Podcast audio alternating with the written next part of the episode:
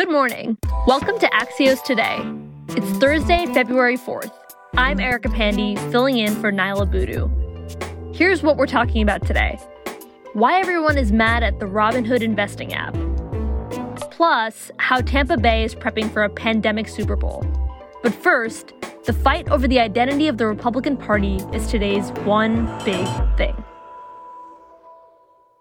Trumpism has the Republican Party fighting over its own identity.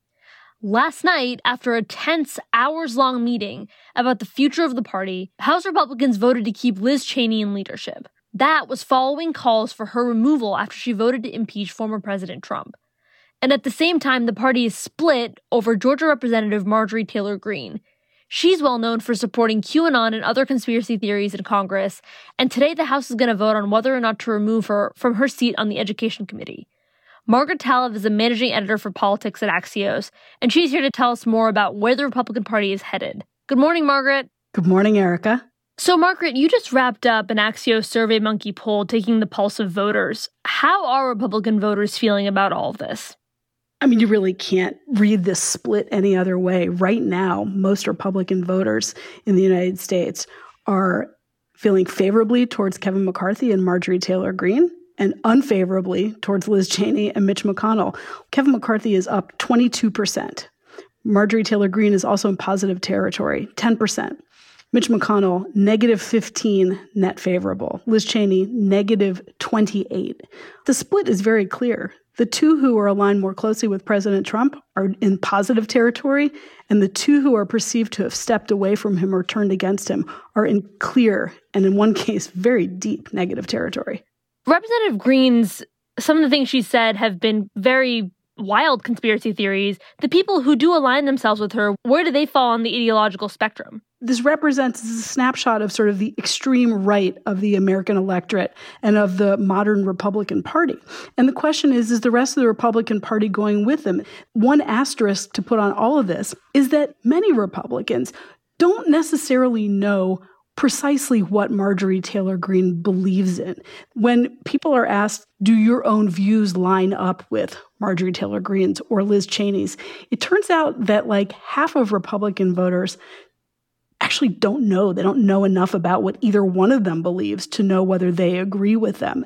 So the unknown factor is a factor here, but right now at this moment in time, that cue that this is someone who represents what Trump believes and the questions that Trump is asking is really what is propelling her strength and putting pressure on Kevin McCarthy to side with her, putting pressure on Republicans to distance themselves from Liz Cheney and throw her out of leadership, and really making McConnell's gamble so incredibly important, which is does he have enough political capital to withstand all the negativity and try to pull the party back to the center or the center right?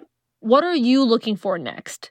I think one of the undercurrents of this survey is the idea that there's just this large segment of America that doesn't believe in America anymore the way we've always understood it. The notion that American democracy lifts all boats. If enough people break away from that view, you really could see a form of extremism or anti democracy take hold in a much more powerful way than one or two random seats in extremely conservative districts. And I think that's something that all American leaders from both parties are really concerned about.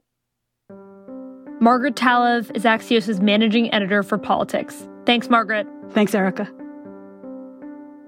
We'll be back in 15 seconds with the latest in the Robinhood saga.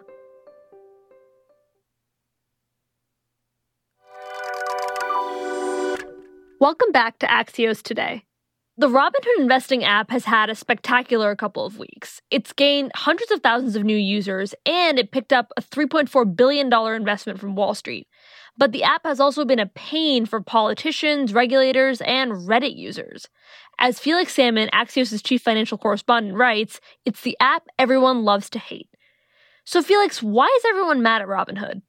I think they're mad at it for a bunch of reasons. One is that they don't really trust what's coming out of the company in terms of communications. They keep on changing their tune. They can't work out whether they're stopping trading to protect customers or because of collateral requirements or whatever. So there's bad communication On top of that, they worry that it's really in the pocket of Wall Street, that it's investors are Wall Street big firms, that it sells all of its order flow and customer data to Wall Street high frequency traders. And then also, it feels like a very Silicon Valley kind of move fast and break things company, which isn't really what you want from a brokerage where you invest your life savings. So there's not a lot to love there. So we've all been seeing Robinhood in headlines a ton in the past couple of weeks, but this isn't the first time the app has come back from a crisis, right? Can you catch me up a little bit on that history? There's no end of crises and fiascos that Robinhood has had. They have had entire days where you couldn't trade on the platform.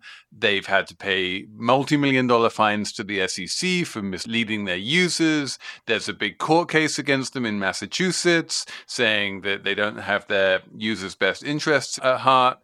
If you want to find ways to attack Robinhood, there's no shortage of things that have come out and made them look bad. What's amazing is that none of them seem to have hurt its user growth. The number of people using this app only ever seems to go up, and it goes up at an astonishing pace. So, what does the next five years look like for Robinhood now? So the first thing that happens is they go public one way or another. They'll have an IPO, they'll do a direct listing, they might even get taken over by one of those special purpose blank check companies. But then they'll have a stock market listing. And once they have a stock market listing, then they will have to be a lot more transparent about what's going on internally and about their finances. I don't know if that's going to help people trust them more, but I honestly don't believe that anyone can trust them less. Felix Salmon is Axios' chief financial correspondent. Thanks, Felix. Thanks, Erica. So the Kansas City Chiefs and the Tampa Bay Buccaneers will meet in Tampa to play the 55th Super Bowl this Sunday. It's the first time that a team will be playing in their home stadium, and it's also the first time that two teams will play the Super Bowl during a global pandemic. Ben Montgomery is the author of Axios' Tampa newsletter. So, Ben, Dr. Fauci said yesterday that people should skip the Super Bowl parties this year. Enjoy the game, watch it on television, but do it with the immediate members of your family, the people in your household. What's the mood like in Tampa right now, Ben? Does it look like that's going to happen? I wish that people here would listen to Dr. Fauci, but it is not going to happen. The Bucs are in the Super Bowl. We are not expecting people to follow these guidelines in the strictest way possible. And, you know, for local restaurants and bars, this would have been a blowout weekend in normal times. How are they preparing for the pandemic version of this? There are some strict orders that are being enforced. In fact, the city of Tampa has sent code enforcement officers to visit bars and restaurants to make sure that the owners of these places, the managers of these places, are doing their job. You know, this is an important time. Our numbers have been in decline for the past few weeks, and we don't want any kind of super spreading events that send them skyrocketing again. Well, either way, it's going to be a Sunday like no other in Tampa. I am a big Patriots fan, and I still love Tom Brady, even though he left us. So I'll be supporting the Bucs. Thanks so much, Ben. Thanks so much, guys. Ben Montgomery is the author of Axios' Tampa newsletter.